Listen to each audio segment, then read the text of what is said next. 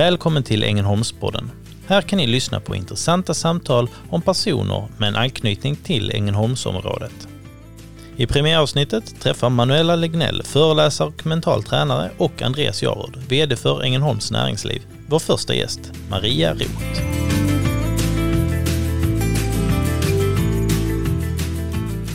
Välkommen till Ängelholmspodden. Jag heter Manuela och till min hjälp idag har jag med mig Andreas Jarud. Hej Manuela, tack för att jag får lov att vara här. Vad kul att ha dig här.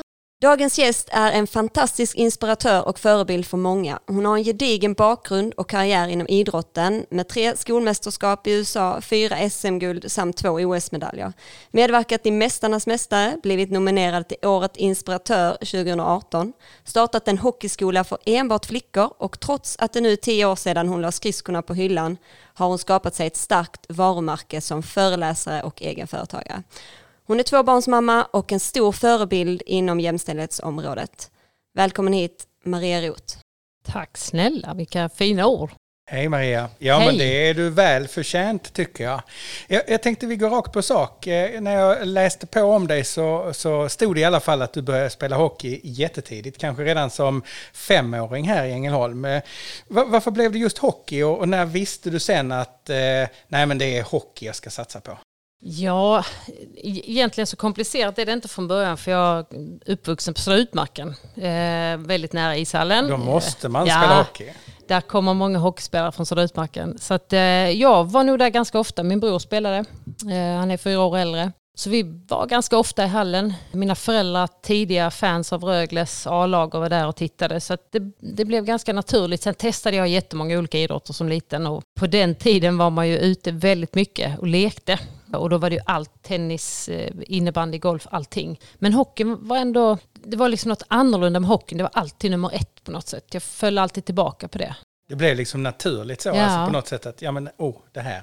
Ja men det var det roligaste. Jag tror som barn så är det väl det man väljer förhoppningsvis att man väljer ut efter eget hjärta och den liksom, glädje man känner med idrotten man håller på med. Och hockeyn var alltid nummer ett där. Så att det, det, blev naturligt även om det var en ganska tuff väg. Alltså, tjejer hade ju inte spelat innan. Min, en av mina bästa kompisar Sandra, din syster Manuela, var ju en av de pionjärerna måste jag säga här som banade väg tror jag för mig också. Hon slutade relativt tidigt och fick inte vara kvar. Men någonstans gjorde det att det öppnade dörren för mig.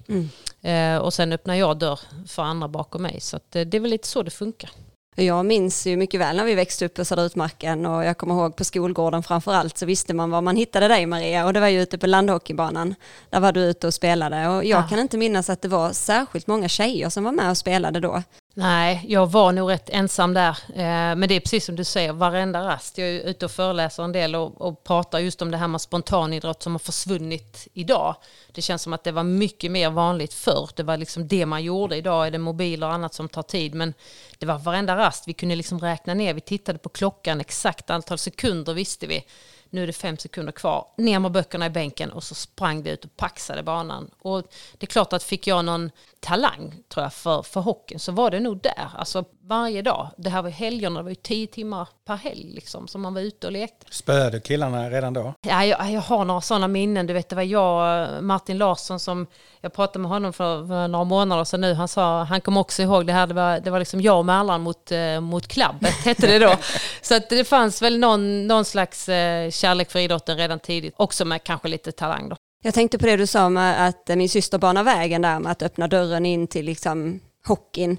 Vad vad- eh, vad var det för skillnad då? Eh, jag tänkte du fick ju möjlighet att fortsätta spela i, i både pojklag och senare också med flickor. Vad det är som gör är jättesvårt att säga, men jag tror bara att som hockeyn var då, det var 80-tal, Ehm, det var jag och killarna. Och jag visste ju inte om Sandra då att hon hade ens provat den här vägen. Så för mig var det bara, jag vill spela hockey för att det är kul, jag brinner för det här, jag tycker det är jätteroligt, låt mig få spela som alla andra. Och sen blev det liksom någonstans en, jag vet inte, en blåslampa där bak. Lite att eh, folk kanske alla tyckte inte att jag skulle vara där för jag tog en plats från en kille som sen skulle bli någonting. Fick även höra någon gång, eh, vet, gick via mina öron att det kommer inte bli någonting av henne ändå inom hockeyn. Och när, det var, ni vet, allt sånt där lagras och det blev liksom som att ja, men, jag ska visa för mig själv men jag ska också visa för de andra att det här är min idrott precis lika mycket som din. Eh, och jag tror att med Sandra som gick först där, jag vet inte om hon hade någon innan sig, men varje gång så förändras ju beteendet lite eh, hos alla inom hockeyn skulle jag säga. För att när, när jag kom, då trodde jag var ensam tjej, jag var ensam tjej i Rögle. Men någon innan hade gjort det möjligt för mig att komma dit och vara lite mer norm eh, än vad jag annars hade varit precis som Sandra som fick sluta tidigare. Och det är klart, du har ju varit en fantastisk dörröppnare i alla år sen också. Finns det något tillfälle när du kände sådär liksom att nej men jag duger, jag är lika bra som de andra eller kanske till och med bättre, så det här kan jag köra på. När, när kom det i ålder på något sätt? Ja, men jag, jag kände nog att hockeyn, det var jag valde liksom rätt sport någonstans. Jag hade, jag hade talang för det, jag tyckte det var riktigt kul. Jag, jag är ju en hockeynörd så jag älskar hockeyn idag. Så att någonting fastnade ju väldigt tidigt. Men jag tror när jag var, jag var 15 när jag kom in efter ganska många om och men faktiskt på hockeygymnasiet i Ängelholm. Då fick jag faktiskt ett, först ett, ett nej att det är ett hockeygymnasium för pojkar.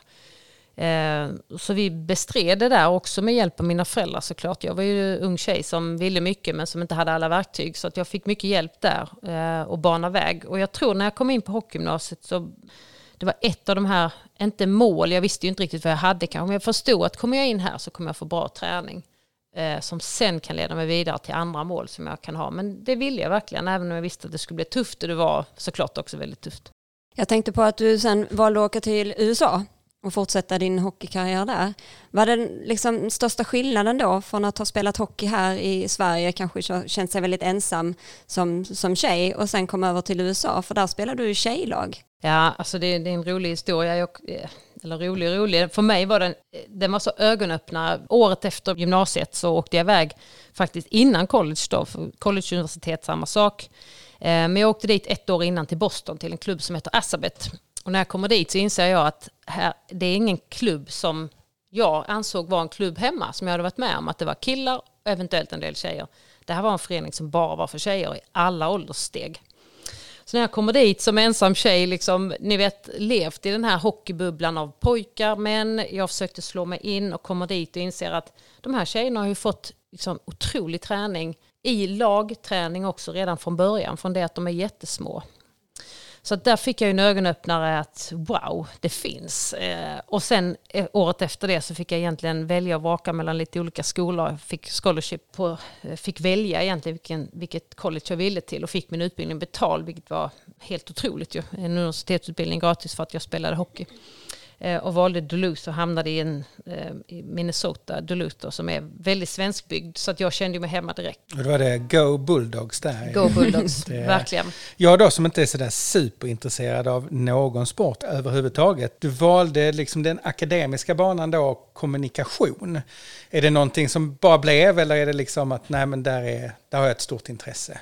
Nej, alltså mitt stort intresse skulle jag inte säga. Jag, jag var inne lite på grafisk design, jag tycker det är supertrevligt. Kom på det lite väl sent och kommunikation är en sån här ganska bred allmänbildning. Du får jag kommer ihåg att jag gjorde såna public speaking-klasser um, ehm, och jag tänkte när kommer jag använda det? Jag var liksom inte, vet jag gillar inte att stå inför folk och prata och tänkte det här är bara waste of time liksom. Men, men någonstans så, så lärde jag mig väldigt mycket och tog med mig det tror jag under den att dessutom prata då ett andra språk och leva på, på det någonstans och lära sig också den akademiska världen eh, som jag förstod att jag är tvungen att ha detta med mig. Jag kan inte leva i en, i en bubbla av att jag ska bli något hockeyproffs för det, det, visste jag att det kom liksom långt fram. Så det, det, förstod jag någonstans tidigt, jag måste ha en utbildning. Och denna var bred, som jag tänkte att jag kan göra lite, ganska många olika saker med.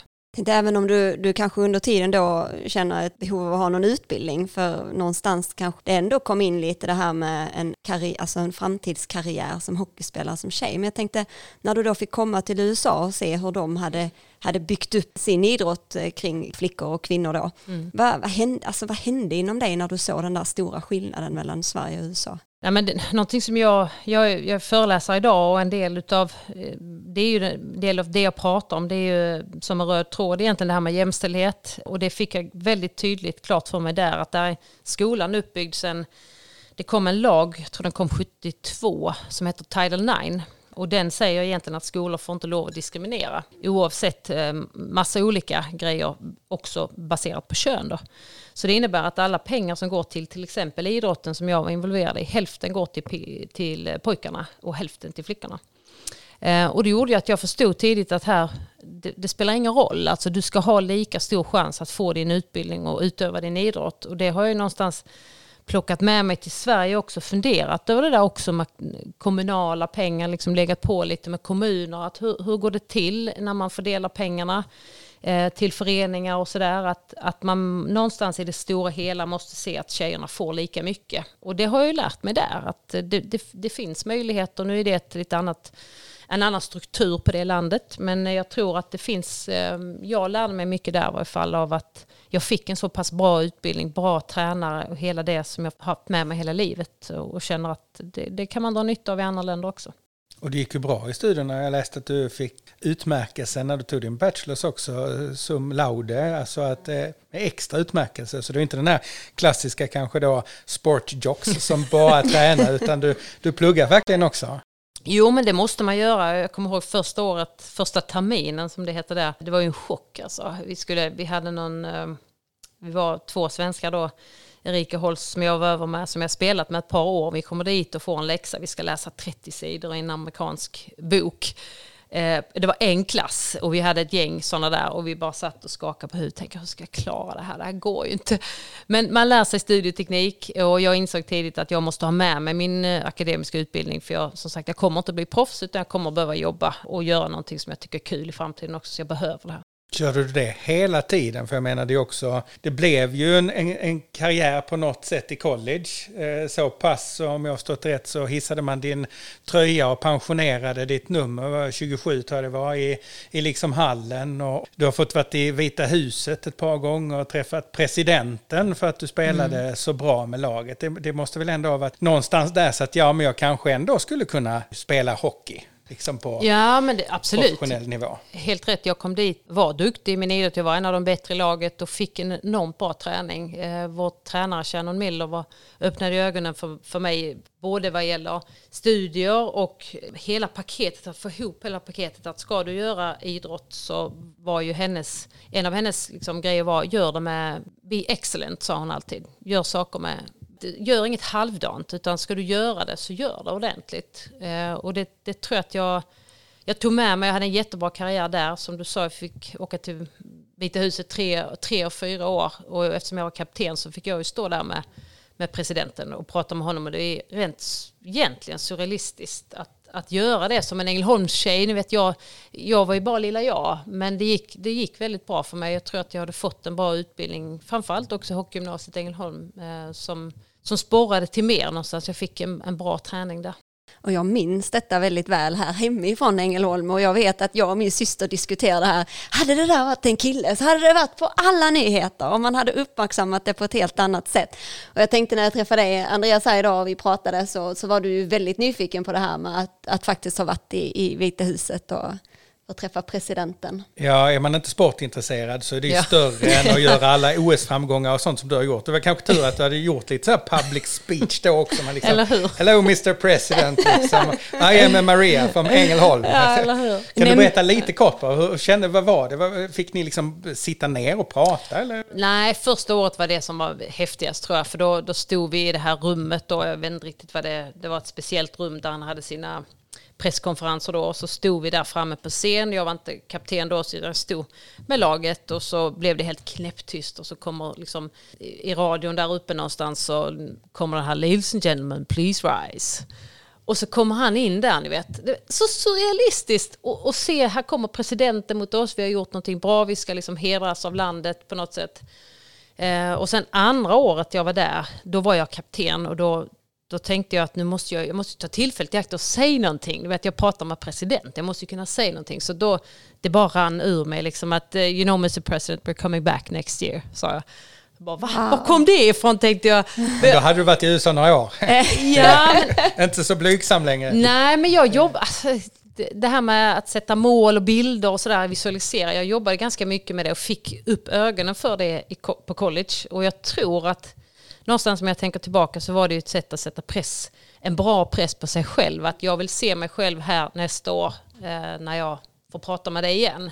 Eh, och komma ihåg det minnet på något sätt. Så fick jag ju det en tredje gång. Så att då var jag tvungen att säga eh, Mr President, I told you so.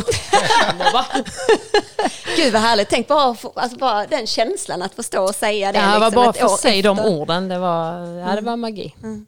Vad härligt. Jag minns ju tiden också när du kom hem igen från USA och jag tänker på det du pratar om nu med, med målbilder och, och det som jag har funderat lite på det var när vi skulle iväg på saker, typ med tjejerna eller man skulle iväg och gå ut och festa eller vad som helst, så var det väldigt ofta du valde att inte följa med. Mm. Du, du valde ju faktiskt att ta det där extra träningspasset eller göra det där lilla extra. Det, det är liksom en sån sak som jag kommer ihåg väldigt mycket. Och jag tänker, mm. hur, hur liksom tänker du då med, med, väldigt många saker du inte gjorde eftersom du valde att träna och satsa mm. på det? Är det någonting som du har reflekterat över nu liksom, senare? Jag tror man någonstans reflekterar över det redan då, men jag gjorde ju klart för mig, jag visste ju vad jag ville, så jag hade ju någonstans en plan med, och det var lite tillbaka till vad jag hade lärt mig där på college också, att göra det med excellens, försöka göra det bästa av det. Och jag ville bli en av de absolut bästa spelarna. Jag visste att ska jag bli det då måste jag lägga extra tid och extra kraft. Och jag hade ju fått höra, ni vet alla de här eh, ja, med budorden för, för elitidrottare. Du ska liksom inte, varje gång du tränar så, så tapp, eller varje gång du går ut och dricker rättare sagt, så tappar du si och så här mycket av, av den träningen du redan gjort. Och när jag tänkte tillbaka på träningen vi gjorde som var Ja, men det var ju jättejobbig och framförallt fick jag ju många gånger åka själv och träna medan andra gjorde annat. Då tänkte jag det är inte värt det. Ska jag gå ut och göra det här så tappar jag tappar allt det jag har lagt ner. Det går ju inte.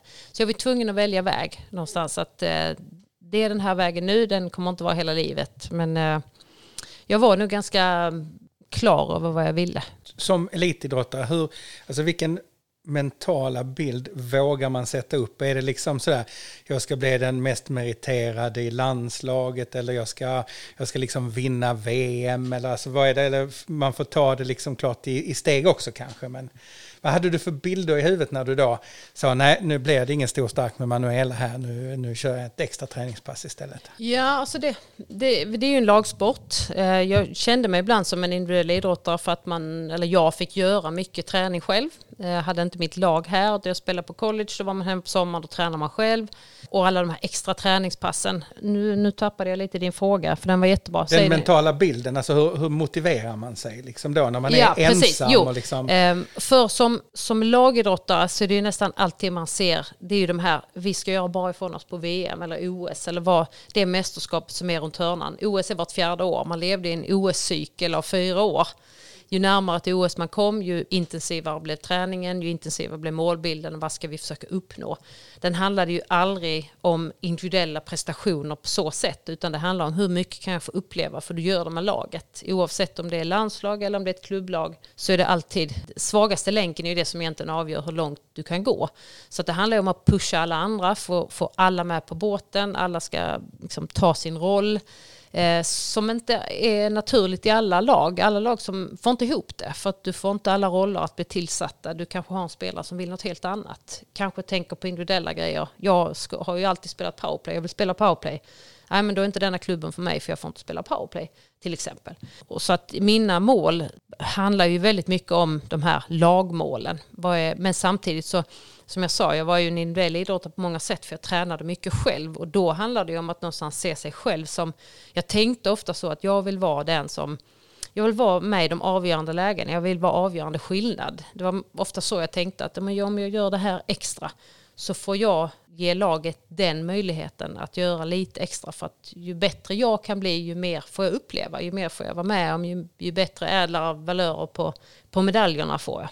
Får jag ta en följdfråga på den? Mm. För att jag förstår ju det här med att som idrottsman eller kvinna att man känner liksom att ja, men jag vill vara bäst på powerplay och så, den individuella prestationen. Men så sa du liksom att du eh, tänkte liksom OS och pallen där. Tror du det är skillnad där mellan liksom tjejer och killar, där killarna kanske har en möjlighet att nej men jag ska bli liksom proffs i NHL, medan ni fick sätta andra målbilder för det kändes inte liksom som den möjligheten fanns. Jag, jag, tror att det kan vara lite skillnad ibland på killar och tjejer där för att killar har en så eh, någonstans en redan utstakad väg på något sätt. De vet att blir de tillräckligt bra så kan de eventuellt komma till NHL, KHL, SHL och, och tjäna sitt levebröd på det och, och ännu mer därtill. De kan tjäna riktigt bra pengar. Tjejer har ju inte riktigt samma du har inte den samma moroten, men du har ju fortfarande otroligt mycket idag, alltså mer idag du kan uppleva som kvinnlig hockeyspelare än vad jag kunde. Idag har du ju faktiskt spelare som kan leva på det. Men jag tror att ju fler vi får fram, till exempel idag har vi ju en SDHL som är högsta serien i Sverige eh, för damerna där faktiskt spelare tjänar pengar. Och jag ser liksom om tio år när föreningar, klubbar har plockat upp det här snäppet mer, att man har damlag som man satsar på. Ja men det är klart att allt, det, det är ju också, den monetära biten kommer ju att bli större. Det kommer att finnas fler morötter.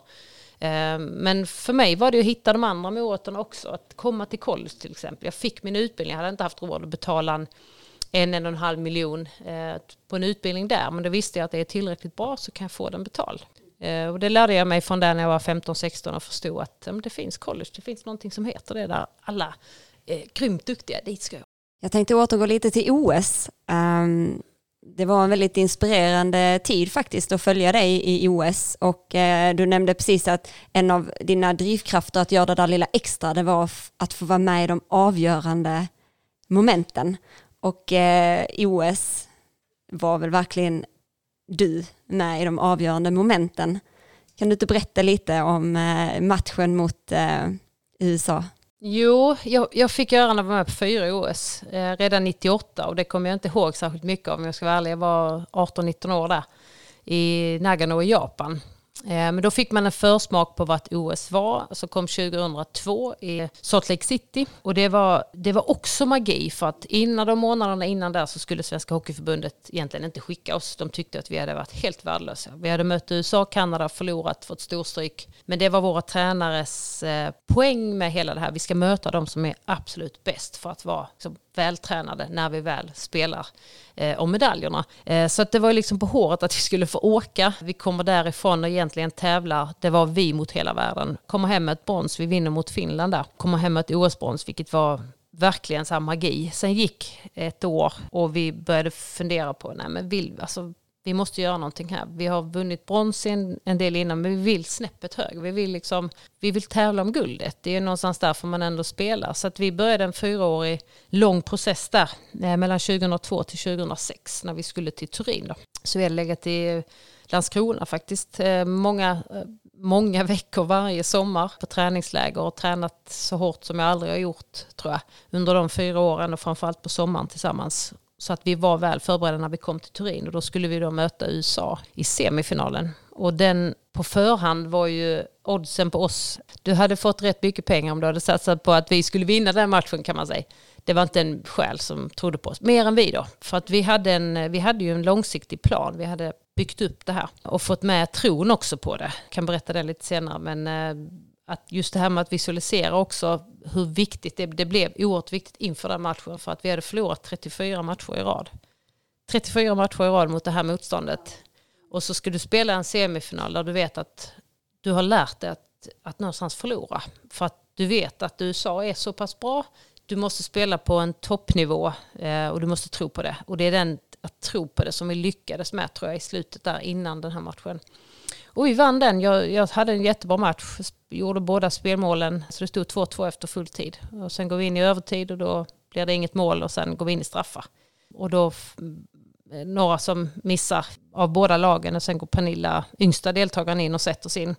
Eh, och det finns en historia bakom henne och mig här inför matchen. Men hon går in och sätter sin och då, då är det klart för mig. Då vet jag att jag ska bara göra det jag har tränat på i fyra år. Att sätta den där pucken. Så det, var, det var magi. Så vi tog oss till finalen. Finalen tycker att vi kunde spelat bättre faktiskt mot Kanada. Det är fortfarande någonting så här som inte lirar i den matchen, förlorar den. Men någon månad eller några veckor tror jag efter så hade det ändå landat i att vi gjorde en, en riktigt bra prestation.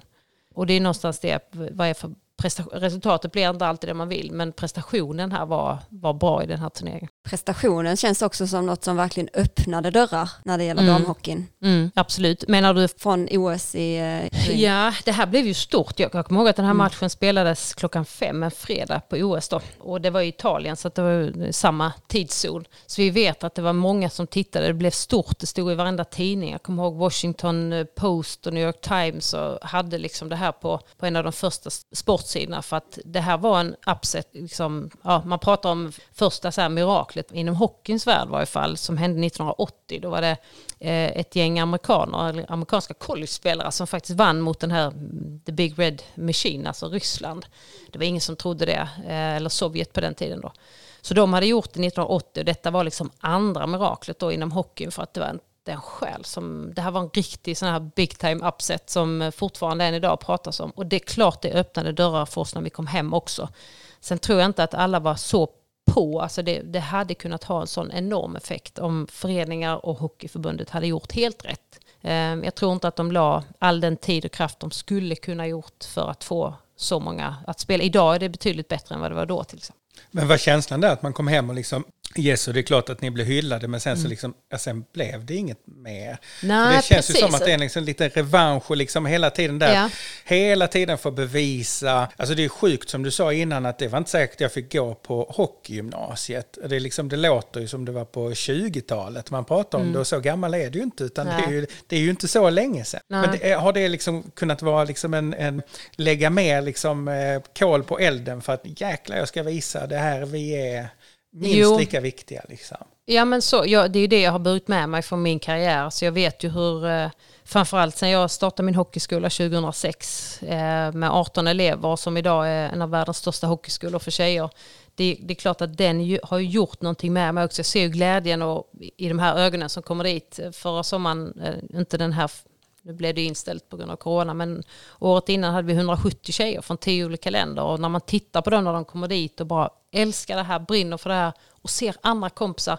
Alla andra de behöver inte byta omklädningsrum. Ni vet sånt de är vana vid, att ta hem grejerna eller sitta i en skrubb och byta om. Då ser man liksom glädjen det här kan ge för tjejer. Och jag vet ju det här. Det är ju, jag är ju själv uppväxt i en kultur där jag inte var. Jag var liksom något annat tror jag. Någonting som, ja ja, det går över. Eh, men, men den här kärleken till idrotten, man måste öppna dörrarna på, på idrottsarenorna för att eh, locka till. Så man måste ha någon att se upp till. De måste se sig själva i, i, i äldre förebilder. Det måste synas mer och det gör det idag. Du ser mycket mer damidrott och damishockey än vad du gjorde förr.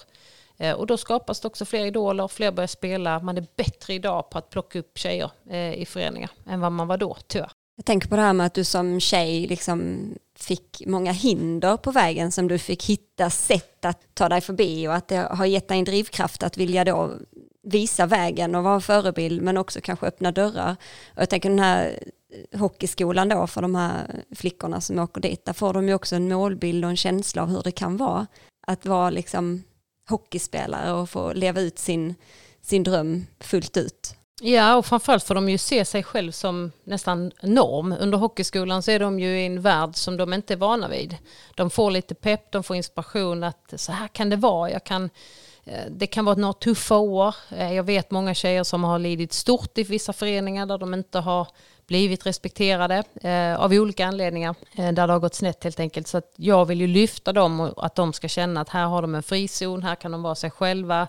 De får lira hockey, de får bra träning, de får otroligt många vänner från många olika platser på jorden eh, egentligen, för det kommer från många olika ställen. Och ge, ge dem den möjligheten att se att det kommer att bli annorlunda och redan nu är det annorlunda här på den här veckan. Då får de vara norm eh, och det är de inte vana vid. Och efter alla de här framgångarna, så typ 2014, internationella ishockeyförbundet, Hall of Fame, det måste ha varit en speciell känsla. Ja, jag tappade faktiskt hakan när eh, René Fassel ringde. Satt på jobbet på Linda eh, och han ringde. Jag tänkte först, är det sant liksom? Är det verkligen? Ja, jag förstod ju att det, det lät ju verkligen på en man som, eh, som visste vad han pratade om och förstod att det var så. Valdes in i samband med några andra storheter, Scott Niedermayer, Dominik Hasek och Robert Reichel. Äh, det var ju liksom, va? Jag i det sammanhanget och fick åka ner till, till Prag under herrarnas VM eh, då 2014. Och, jag tror det var förresten 2015 vi var nere i maj. Eh, superhäftigt såklart och lite surrealistiskt även det. Men eh, klart roligt i efterhand när man har klar med sin karriär och får några sådana uppmuntrande saker på något sätt att man har gjort någonting bra eller att jag har gjort någonting bra för idrotten. Och sen ändå kom det tillbaka på något sätt lite där, fast vänta nu, Sverige har också en Hall of Fame. Och det tog typ ett år till och jag tror du själv fick tillsammans med många andra röster vara lite kritisk mot liksom så här, vänta nu här. Eh, och jag läste någonstans när de uttalade sig att ja, jo, det börjar komma nu, det kanske snart är dags liksom. Och sen lite, ja, sen kom det, jag tror det blev två tjejer året mm. därpå, någonting sånt. Mm. Är det återigen den här liksom revanschen eller liksom så här, alltså, när tror du att vi kommer till att få se jämlikare villkor i, i hockeyn eh, och idrotten i stort? Det är någonting jag, någonting jag brinner för att jobba för varje dag. Jag vet att det här är en väldigt långsam process, kanske likt den i samhället i övrigt också. Sen är hockeyn en av de här Alltså jag brukar likna det med det är liksom en svårvänd dinosaurie på något sätt. Den är van vid sitt sätt att vara. Killarna har liksom fått eh, försprånget och, och, kanske av historiska skäl legat först. Det, jag fick en, eh, pratade med en vd på ett SHL-lag för ett, för ett gäng år sedan där jag frågade varför de inte hade ett flicklag och då fick jag till svar att ja, men, våra grabbar har ju inte ens tillräckligt med istid som det är nu. Och när jag fick det svaret så, så frågade jag faktiskt, tänkte vad, vad sa du nu egentligen? Eller vet du vad du sa? Eh, och han blev lite röd i ansiktet och förstod att han nog hade trampat i klaveret. Men jag tänkte, vet du vad, det, det är ju den här känslan många har utan att veta om det så är det någonstans, vem går först inom en idrott? Vem äger idrotten? Och det är lite det jag pratar om idag också när jag är ute. Att jag tror att vi, vi könskodar idrotter ganska tidigt och säger att äh, men hockeyn den är, den är, det är killar. Eh, men det är en idrott som vilken som. Du behöver eh, liksom klubba, puck och skridskor. Och, och jag vet ju, det är väldigt många innebandyspelare som är tjejer. Det är bara att du sätter ett skris, par skridskor på egentligen. Och många älskar skridskor som, som små. Men det är inte många som söker sig dit för att förebilderna kanske inte finns där. Hockeyn har ju blivit den här Ja men det, det, den, är, den är svår att vända och den behövs, det behövs mycket jobb men det har skett stora förändringar skulle jag säga de senaste åren i medvetandegraden i föreningar. Att för, att, för att en förening idag ska överleva så tillbaka till det här med kommunala pengar till exempel. Ja, men sköter du inte dig så vem vet om du får det där kommunala bidraget eh, eftersom det betyder så mycket eh, så tror jag föreningar också har börjat liksom helt tänka om att vem är idrotten för? Och ska, ska en idrott överleva så tror jag man måste spela lite mer brett. Det, det kan inte vara den här lilla machoboxen att så här måste du vara för att spela hockey. För den är väldigt förlegad och, och rymmer inte särskilt mycket känslor eller särskilt mycket olikheter. Utan det är, det är en och samma person och den finns inte längre. Men vi lever kvar som att det finns ibland. Och den måste förändras för att ishockeyn ska överleva. Vad skulle du säga att vi behöver för att få den att förändras? Ja, men det att, att eh, omdefiniera lite vad är hockey, vem är hockeyn för? Eh, lite så som föreningar har gjort idag. Det finns många bra föreningar att lyfta i sammanhanget. Jag brukar lyfta Luleå Hockey.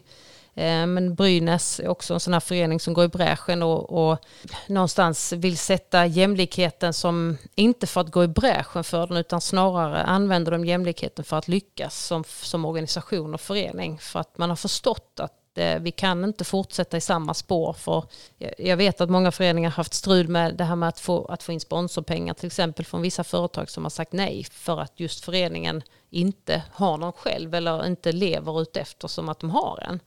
Eh, där man enbart satsar på pojkar eh, till exempel. Där, och då, då går alla pengar till pojkars utveckling.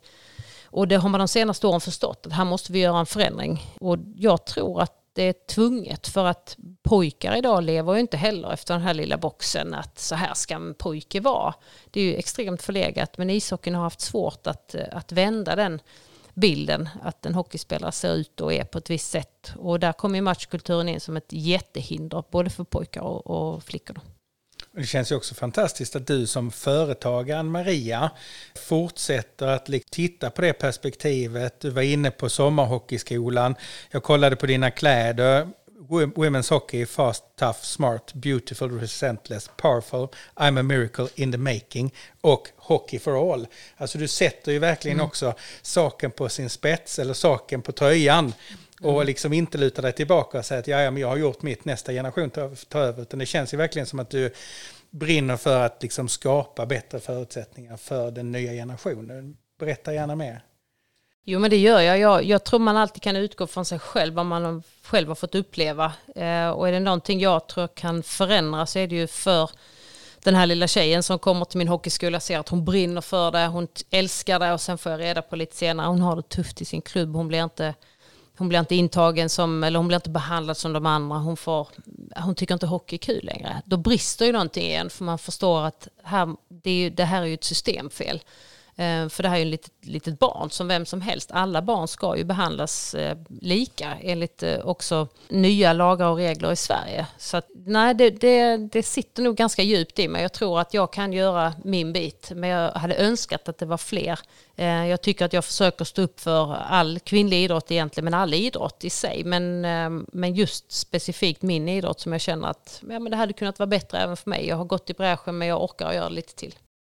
Det känns ju som vi behöver fler förebilder inom det här området och fler som kanske vågar klampa i klaveret så att vi kan börja prata om saker. För det är väl lite mm. där det också måste börja, att man, att man mm. vågar ta tag i de här machokulturen och vågar prata om de här strukturella hindren eller problemen mm. som finns inom, mm. eh, inom idrotten.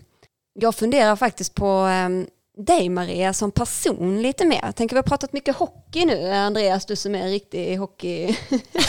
ja, alltså, Fantast. Nu går vi jag, gärna in på företagaren och Jag tänker att det är så mycket mer eh, Maria än liksom bara hockey-Maria. Men, men det är självklart väldigt intressant för att den har ju, den har ju format dig. Eh, och jag sitter och funderar lite grann på vad det var som gjorde att du valde att lägga skrillorna på hyllan och, och liksom fortsätta ut och, och liksom uppfinna andra delar av livet när du lämnade hockeyn? Ja, men jag slutade 2010, jag gjorde mitt sista OS i Vancouver 2010. Eh, sen avslutade jag med SM eh, hemma i Sverige och sen kände jag att då hade jag haft två år, då hade jag haft lite problem att hitta motivationen till att träna ibland, ni vet sommarträningar som man gör som hockeyspelare tre gånger om dagen vissa dagar. Och jag började känna att ah, det är någonting som tar emot. Du ville ta en öl med mig? Antagligen.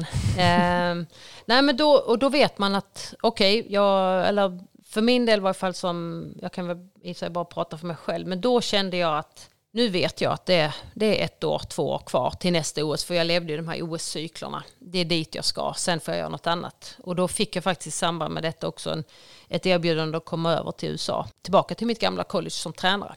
Och då tänkte jag att ja, men det, det blir en lagom övergång för då, då tränade jag med laget också. Det kändes lite som att så här halvövergång, att man fortfarande var aktiv på något sätt. Så jag eh, kände nog att motivationen, eh, den, den började tryta lite. Och då hade jag ju levt med hockeyn egentligen sedan 15 när jag bestämde mig.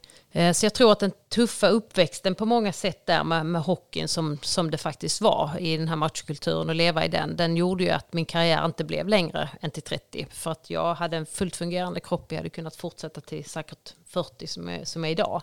Det hade inte varit något problem. Men jag tror att den delen förkortade min karriär samtidigt som jag efterhand också nu har kunnat leva på glöden lite att förändra och eh, fast göra det vid sidan om, inte på isen. Men tillbaka då i USA så hade du också börjat träffa kärleken va?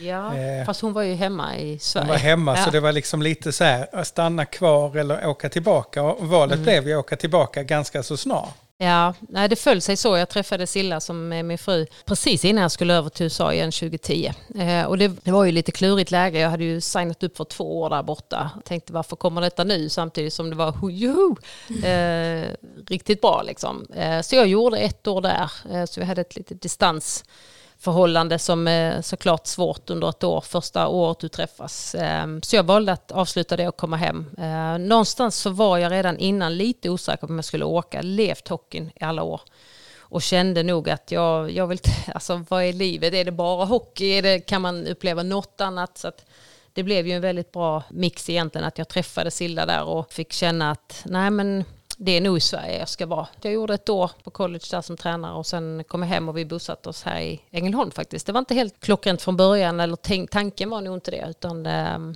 det var faktiskt Silla själv som fick komma med det förslaget. Bättre att hon kommer med det än att jag kommer det. Annars så finns Stockholm alltid kvar. Jag fick ju den oerhörda förmånen att få vara med på ert bröllop.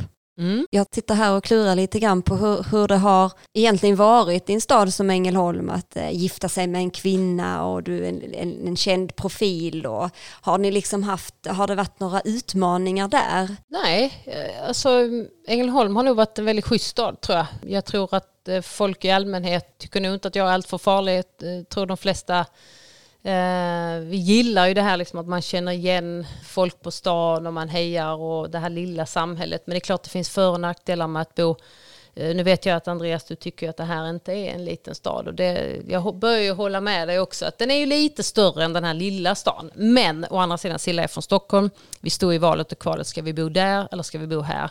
Men vi sa alltid det, vi, vi testar här, vi har alltid det som en bakväg någonstans att skulle det inte funka av någon anledning på grund av att jag och Silla lever som vi gör så kommer vi att flytta till något annat ställe där det är mer öppet eh, om, man nu, inte, om det inte skulle finnas här i, i stan. Men det har vi inte märkt. Vi har, vi har märkt en väldig vänlighet och jag kommer ju från den här staden, jag känner många så att det har blivit en väldigt mysig stad att, att bo i, tycker vi, tycker vi båda. Blir det hockey istället? Får du vara i fred på ICA Maxi eller hoppar de på dig sen, Maria, nu när du är expertkommentator och så? Liksom. Vad tyckte du om det och varför blev det så? Och så eller? Nej, jag tycker att eh, nej, men folk är snälla i överlag. Jag har ju inga problem att stanna och prata med folk. Jag tycker bara att det är kul när, man, när, eller när jag uppmärksammas för, för bra saker. Eh, och det tycker jag att ängelholmare har varit väldigt bra på och stolta över sina ängelholmare på något sätt. Så att, nej, vi, har, vi, har, eh, vi trivs bra i stan. Jag tänkte på det här med när vi går tillbaka lite i tiden när vi var yngre. Så att för, för en del av dina vänner och för mig och, och så, så var det ju ganska så, eh, vi förstod ju ganska snabbt när du berättade att eh, du var gay. Och eh, vi tyckte inte det var någonting, eh, liksom, vi var bara, jaha, det har vi redan vetat. Men jag, jag minns ändå den perioden lite grann och eh, jag tänker hur, hur liksom, du var ju ändå trots allt etablerad idrottare och hur, hur liksom var känslorna och tankarna där med att, att komma ut och berätta någonting sådant som ändå är en väldigt stor del av ens liv? Ja, alltså jag, jag hade ju någonting emot att gå ut och berätta som att eh, du vet, jag ville bara leva på som att det här är jag. Eh, jag har egentligen ingenting att berätta mer än du har att berätta. Så var min initiala inställning. Men jag förstår ju att folk vill veta. Jag är ju verkligen en som är för olikheter och vi måste ha ett samhälle med olika tänkande och olika utseende och olika sätt att leva. Eh, det tror jag bara är bra för ett samhälle. Så att jag hade nog inga problem egentligen med att berätta att, att jag var gay eller så. Det var inget konstigheter egentligen. Men det som blev lite struligt var ju att mina föräldrar inte visste. Ehm, och det här är en helt annan historia. Men de kommer från en kristen bakgrund. Och där jag tror jag dålig kommunikation egentligen oss emellan inte riktigt visste vad vi hade varandra. Ehm, och hade vi pratat samman oss innan eller det hade varit en mer naturlig sak att prata om så hade det aldrig varit några konstigheter. Jag står ju för för det här 100 procent, det är inget konstigt i min värld. Ehm, så att det var först det som skulle redas ut tror jag, inom familjen. Och när det sen blev klart så, ja det spelar ingen roll, vem som helst får veta, för det här är jag, det, för mig är det inget konstigt alls. Ehm, så det var det, men så tror jag alla har någon, någon, form av historia bakom och vi löste det jättebra. Och, men det tog sin lilla tid faktiskt. Det var en, en, en tuff period ett tag där eh, när man inte riktigt vet hur ett besked kommer att landa. Men någonstans förstod jag i, i grund och botten att det kommer bli bra framöver. Men det, det är tufft liksom att, att lägga i, i sina föräldrars eh, knä när man inte riktigt vet utgången. Jag tänker på det att där är du ju också en förebild det finns ju många kvinnor som kanske har gått med de tankarna som mm. du har gått med och som inte vet hur lämnar man ett sånt besked och hur. Och även inom idrottsvärlden har vi ju sett många exempel. Och, så det är ju också en, en eh, ett sätt att vara en, en, bra inspiratör och en förebild att, att våga liksom visa att det här är jag. Ja, jag, någonstans tänker jag också ju, ju fler som berättar, alltså, ju lättare är det för någon annan. Det, det finns ju många idrottare som någonstans har haft samma eh, att jag har ingenting att berätta, liksom, det här är jag. Eh, jag behöver inte komma ut med någonting, precis som en Eh, men du vet, det är en, det är en historia som, som är svår att sätta punkt på, på någonstans för att det, alla har sin egen historia. Det är, det är olika för alla, det är svårt för vissa av olika anledningar. Jag hade egentligen inte svårt, det var ju mer att man själv skulle ta tag i någonting som, som bara låg grodde tills, tills att det blev ett problem som egentligen inte fanns där. Så att ju fler som kan hjälpa till i den här processen, att fler får leva som de, som de vill och som, de, som den de är, ju bättre samhälle blir det. Så att, eh, om jag kan hjälpa någon där på det sättet genom att själv ha gått ut med detta så, så är jag glad för det. Det är också så här, det känns som att man måste vara stark hela tiden på något sätt. Det är inte säkert att du kan få gå på hockeygymnasium för du är tjej. Jag läste i QX, när ni skulle få ert första barn, eh, så skulle du såklart få adoptera. Men det var liksom inte självklart. Hur kändes den känslan att det är inte självklart att det är mitt barn på något sätt? Nej men det var en hemsk process faktiskt. En av de eh, jobbigaste stunderna tror jag. Lova kom, eh, min fru födde Lova. Och hon var ju mitt barn precis som, precis som Sillas eh, i vår värld. Men sen tog den processen väldigt lång tid. Vilket innebar att Lova egentligen bara hade en förälder. och det var ju ett orosmoment. Både rent byråkratiskt. Vi tyckte vad är det här liksom? Varför ska det behöva ta sån tid? Men också en osäkerhet, eh, inte bara för oss utan för Lova i det fallet som, som egentligen bara hade en juridisk förälder. Eh, och det tyckte vi var jättejobbigt. Vi försökte göra lite av en grej. Vi fick en fråga från en tidning om vi ville ställa upp och, och prata om det. Vi sa absolut, för kan vi på något sätt i egenskap av att eh, vara ett, ett känt namn eller så som går ut med det här och vi kan underlätta processen för fler framöver så, så gör vi det alla dagar i veckan. För att det var verkligen ingen rolig det, det, var nästan som att man blev ifrågasatt. De kom hem och tittade om vi gjorde rätt saker. Alltså, ni vet, den, det är svårt att förklara i efterhand för att vi var ju tillsammans där med Lova. Det var vårt barn. Men det var som att vi fick övertyga dem om att vi var bra föräldrar. Det var jättekonstigt. Jag tror inte ens man kan sätta sig in nej, i jag tror det. Inte... Nej, det är jättesvårt. Sen, sen blev andra processen något kortare, men det är fortfarande så att, att barnet är utan en, båda föräldrarna från början, vilket vi tycker borde kunna förändras i, och det eventuellt har gjort efter det. Jag kommer inte ihåg, men detta var 2012. Vi ska ju prata lite framtid också såklart. Du är företagare, du har en eh, klädlinje, du är en uppskattad föreläsare. Vi har varit inne lite på sommarhockeyskolan. Eh, du är också delägare i, i, i det Justice Hockey. Det är inte Just Ice, utan det är kan, Justice. Ja, det är Justice, men det, det kan bli båda två. Klockrent att liksom. det är liksom. Just Ice. Ja, det är ja. jättebra. Vad är det som, som driver dig framåt? Eh, vad är det som är liksom motivationen idag? Eh, eh, jag skulle säga passion för det jag tycker är roligt. Alltså att hitta de här roliga projekten. För jag, jag, har ju ganska många olika saker som jag gör och jag tror att jag, jag är nog inte ämnad att göra en sak bara utan jag tycker att det, det mesta som rör min eh, företagande idag rör ju ishockey och där har jag hittat en passion. Sen måste det inte vara hockey men, men det jag gör har jag märkt att jag menar, nu med Justice, eh, ett sånt här år har ju inneburit mindre jobb för mig som föreläsare till exempel. Det har funnits mer tid till att jobba med den här fantastiska klubban vi har tagit fram till exempel. Och det, det gör jag ju av ren liksom passion någonstans att se att vi kan förändra någonting. Eh, så jag, det, det känner jag att det måste jag ha i, i det jag gör. Och jag upptäckte ju också att det här med föreläsningar, det var ju väldigt roligt. Jag tyckte det var jättekul från början när jag stod i USA och pratade och tänkte vad ska jag, ha, vad ska jag med det här till?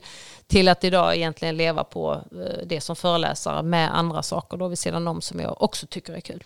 Du kan alltid gå tillbaka till Hello Mr President, I will be back next year. I, I'll be back. Jag tänkte på ditt, eh, din eh, föreläsning heter Att bryta isen. Jag tycker mm. det är ett väldigt, med tanke på vad vi har pratat om här idag, så det är en väldigt, väldigt eh, stark rubrik. Vad mm. det som, liksom, hur landade du i den? Ja, det var nog lite, jag fick ju lite hjälp av min, min bror som är duktig journalist också. Vi satt och funderade och klurade kring vad den skulle heta. Och jag, vi kom väl fram till att Eh, någonting med att få in något hockey, isen då, men att också kanske att bryta det här eh, hur vi pratar om hockey, att förändra hockeyn som den är idag, få bort machokultur, den här jämlikhetstanken, jämställdhetstanken, att man genom några få ord kan lyfta en fråga kring att vad är det vi behöver bryta isen kring? Och min historia där och tips och mm, tankar jag har burit med mig under min karriär. Jag tyckte att det fastnade, det lirade bra med bryta isen. För det är mycket det det handlar om också, att, att våga berätta hur det faktiskt har varit och hur det skulle kunna bli bättre. Det sägs ju att fler är rädda för att stå på scen och prata än typ för döden. Vad är det, ditt ja. bästa tips eh, om man nu ska göra någon sån här grej i framtiden? Nej, men jag, jag pratar eh, väldigt mycket om och någonting som jag min senare del av, jag skulle säga från college-tiden egentligen, då jag lärde mig lite mer om visualisering eh, som jag tycker är väldigt bra, som jag använder mig av också idag.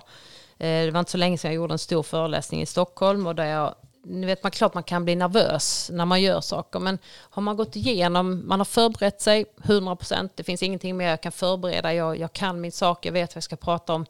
Då handlar det mycket om att sätta, sätta sig in i till exempel hur det är att stå på en scen. Att sätta sig där i den, i hjärnan mentalt, att stå på scenen, se vad som händer, få in så mycket synintryck som möjligt, hörsel, allting. Att se sig själv där, då är det alltså det är nästan som att man gör den andra gång. Det, man känner ett lugn i kroppen att jag har redan gjort det här. Så jag jobbar ganska mycket med det eh, i allt tror jag. Att visualisera fram hur ska någonting bli, hur ska någonting se ut, hur ska någonting vara. Och det är väl ett, ett sånt där tips man kan ge till folk som som skulle hellre dö än att stå på scen. Att, att någonstans vara liksom nummer ett väldigt förberedd, veta. Du behöver bara gå igenom det som du, du kan. Det, gör det till 100% och sen att öva på att se sig själv stå där och göra presentationen innan man har gjort det. För då är det ju mer att själva att kunna delge andra det du redan kan. För du sitter på kunskap som du vet att du kan. Det handlar om den andra biten som är den svåra egentligen, att leverera någonting tror jag. Vi har ju eh, följt varandra Maria och gått eh, väldigt olika vägar i livet och ändå så jobbar vi båda som föreläsare idag. Mm. Och med ett verktyg som jag älskar väldigt mycket och jag, jag var inne och tittade lite på din sida och jag har ju lyssnat på dig och så här. Eh, och du har ju nämnt att allt det här som du har fått gå igenom med hockeyn och, och, och många av de här hindren på vägen har gjort att du har varit tvungen att hitta verktyg för att leda dig själv. Och mm. Eh, det har du ju också valt, eh, precis som jag, att eh, kalla för självledarskap. Mm. Och verktyg som bygger på dina erfarenheter och hur du har använt det här. Mm. Men kan du inte ge oss som, som sitter här och lyssnar på dig idag några tips på just självledarskap? Ja, men det är väl lite som ordet säger, att kunna leda sig själv. Om du inte, jag menar, de flesta, så som samhället ser ut idag, så har man någon form av chef. Är man egenföretagare så är man sin egen chef och då är det ingen som säger åt en vad man ska göra, utan då handlar det om att hitta passion och glöd, tror jag är absolut nödvändigt för att göra någonting, om man nu är egenföretagare, att hitta det man faktiskt vill göra det är grund och botten i allt. Tror jag, hade jag inte haft det för hockeyn så hade jag inte blivit långvarig där. Och att sätta mål är ju för mig också en naturlig del av eh, mitt arbetsliv också, inte bara under min karriär, för där fick man ju lära sig vara väldigt tydlig, specifik och omdefiniera målen. När du nådde det så var du tvungen att, att tweaka lite och förfina och hela tiden jobba på att bli bättre och det kan man ju göra vad man än håller på med. Och i det handlar det också om att precis som personen som inte riktigt vågar ställa sig på scen och hålla en presentation. Det handlar ju också om att, att vara förberedd. Att jobba på det man, man tycker är kul och, och förbereda sig 100%. Det kan ingen ta ifrån en, utan det, det kan man alltid jobba på. Att bli bättre, att hitta nya vägar och utbilda sig eh, hela tiden. Sen tror jag också ett sånt här tips som man ska tänka på idag, för jag, jag tror många, jag får ofta frågan så här, vad är det som gör en, att man blir vinnare och inte en förlorare? Den är ju ganska bra egentligen men det finns ju inget tydligt svar. Men jag tror att man kan hitta, en av mina sista pusselbitar i min bryta isen handlar ju om det här med långsiktighet. Att, eh, vad är en är det verkligen ett misslyckande hela tiden att, att förlora på något sätt? Och jag ser ju det inte så. Och jag tror att om jag tittar tillbaka på min karriär så visst man var förbannad och man ville ha ett annat resultat. Men om du tar resultatet och, och, och det som hände, prestationen och, och utgår från det, vad kunde du gjort bättre? Eh, så kommer man oftast fram till att ja, men det finns alltid mer att jobba på. Att förändra, att, att eh, göra någonting annorlunda. Jag var inte, jag var inte förberedd tillräckligt eller jag, jag kunde inte tillräckligt så jag måste utbilda mig mer eller göra saker bättre, träna mer. För ska man bli som, som mig elitidrottare, från det att du är 15 till jag slutade när jag var 30, det är 15 års tid. Jag tror vi har fått bråttom ibland och förlorar många gånger, kanske förlorar och tänker efter tre gånger, nej men jag kan inte det här, så jag ger upp. Istället för att en vinnare för mig är den som inte ger upp, som hela tiden förfinar, förbättrar, utbildar sig på nytt, alltså för att uppnå ett mål som man vet någonstans att man kan nå. Så det är väl lite skillnaden där tror jag på, på folk som verkligen eh, lägger 100% eh, hela tiden och vill förbättra eller den som ger upp efter några gånger.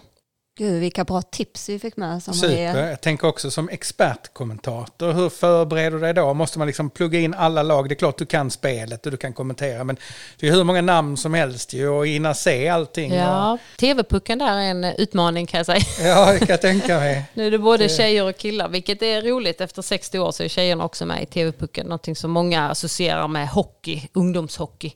Eh, nu tjejerna också med och då är det många lag, många namn, inga, inga namn på tröjorna dessutom utan det är nummer och du ska lära dig mycket om dem. Men det handlar ju om att nöta in och lära sig och se efterhand och eh, du kan såklart inte allt innan du går in i en turnering men det handlar ju om att, att plugga helt enkelt. Sen spelet kommer ju efterhand, det du ser på isen och kan, och kan prata om det.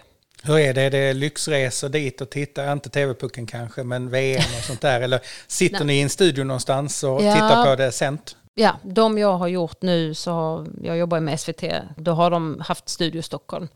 Eh, det har varit bättre upplevelse för tittarna och eh, också en billigare variant att vi kan sitta i Stockholm och referera. Sen har vi även haft team ute då på plats, men eh, att experterna sitter hemma. Funkar det? Eller alltså, tappar man inte lite känsla när man inte känner liksom Ja, du- publiken? Jo, och men liksom... du tappar en viss, en viss del. Det får du alltid, den kan du aldrig få om du inte är live. Å andra sidan så är tv så bra idag. Du har så många vinklar, du har ljudet där ändå, du har rapporter på plats. Så att du kan ändå få en, en ganska bra känsla av vad som händer.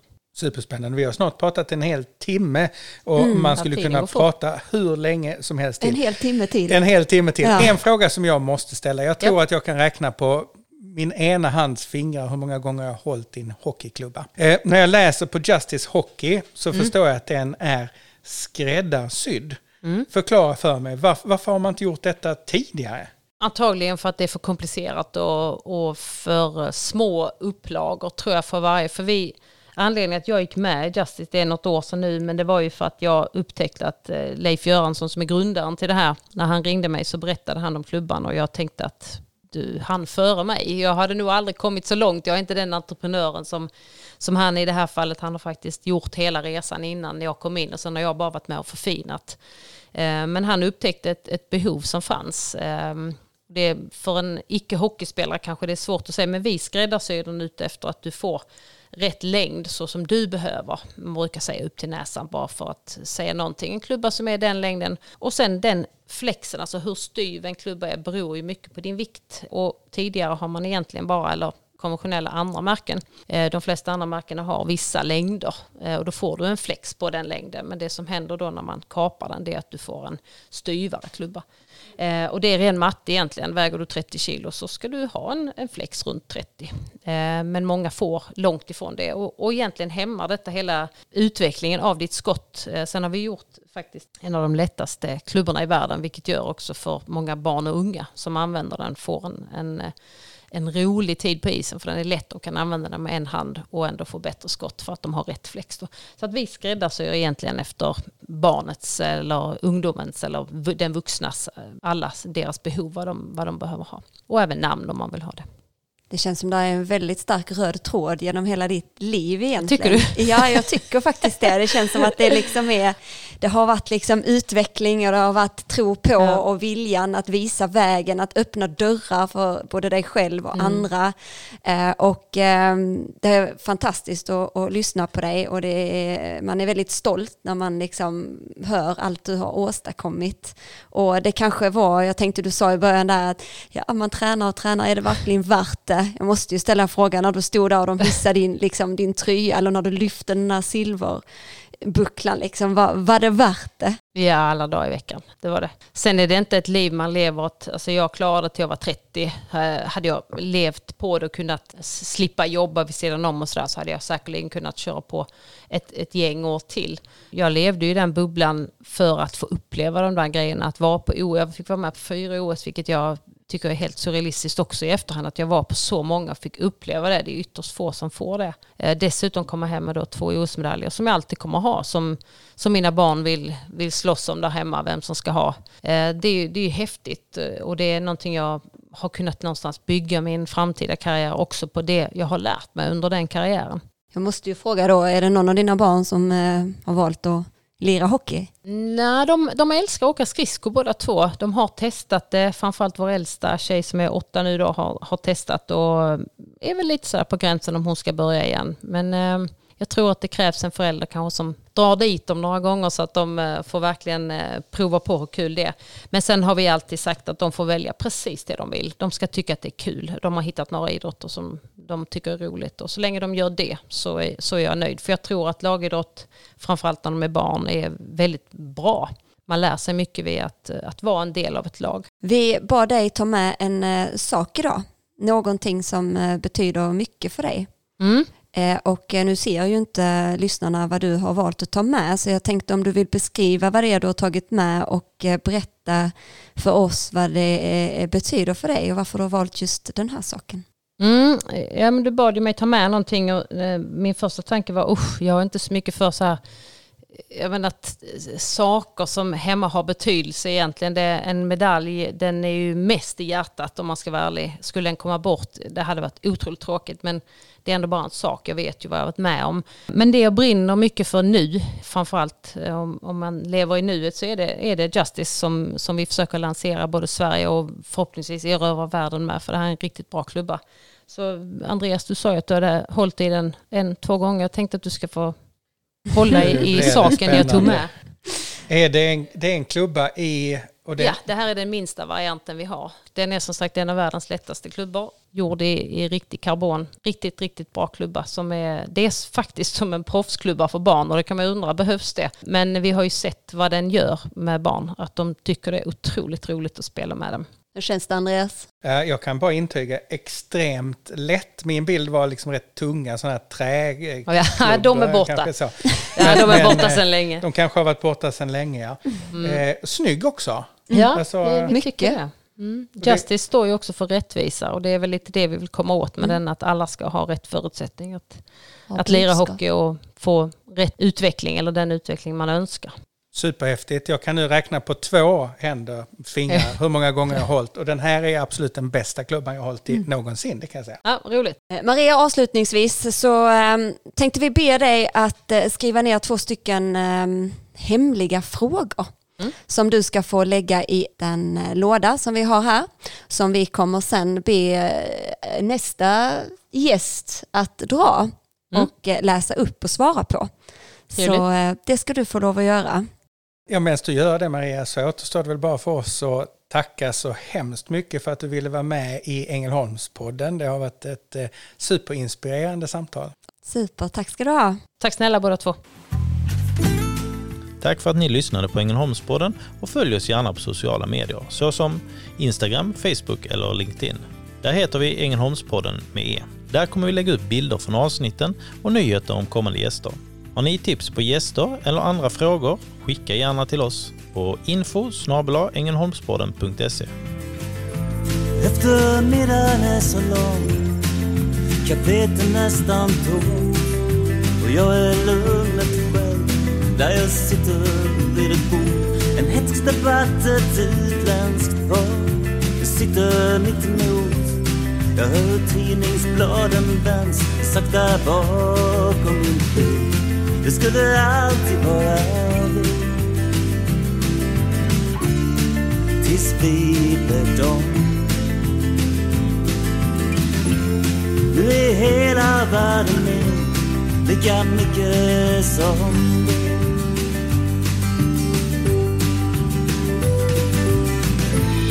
Och en livstid passerar. Ett andetag långt en klocka tickar ner, en man stänger sin dörr. Och jag läser några rader, tyst för mig själv. En biografi av Felicia Fält. Hennes livsresa med.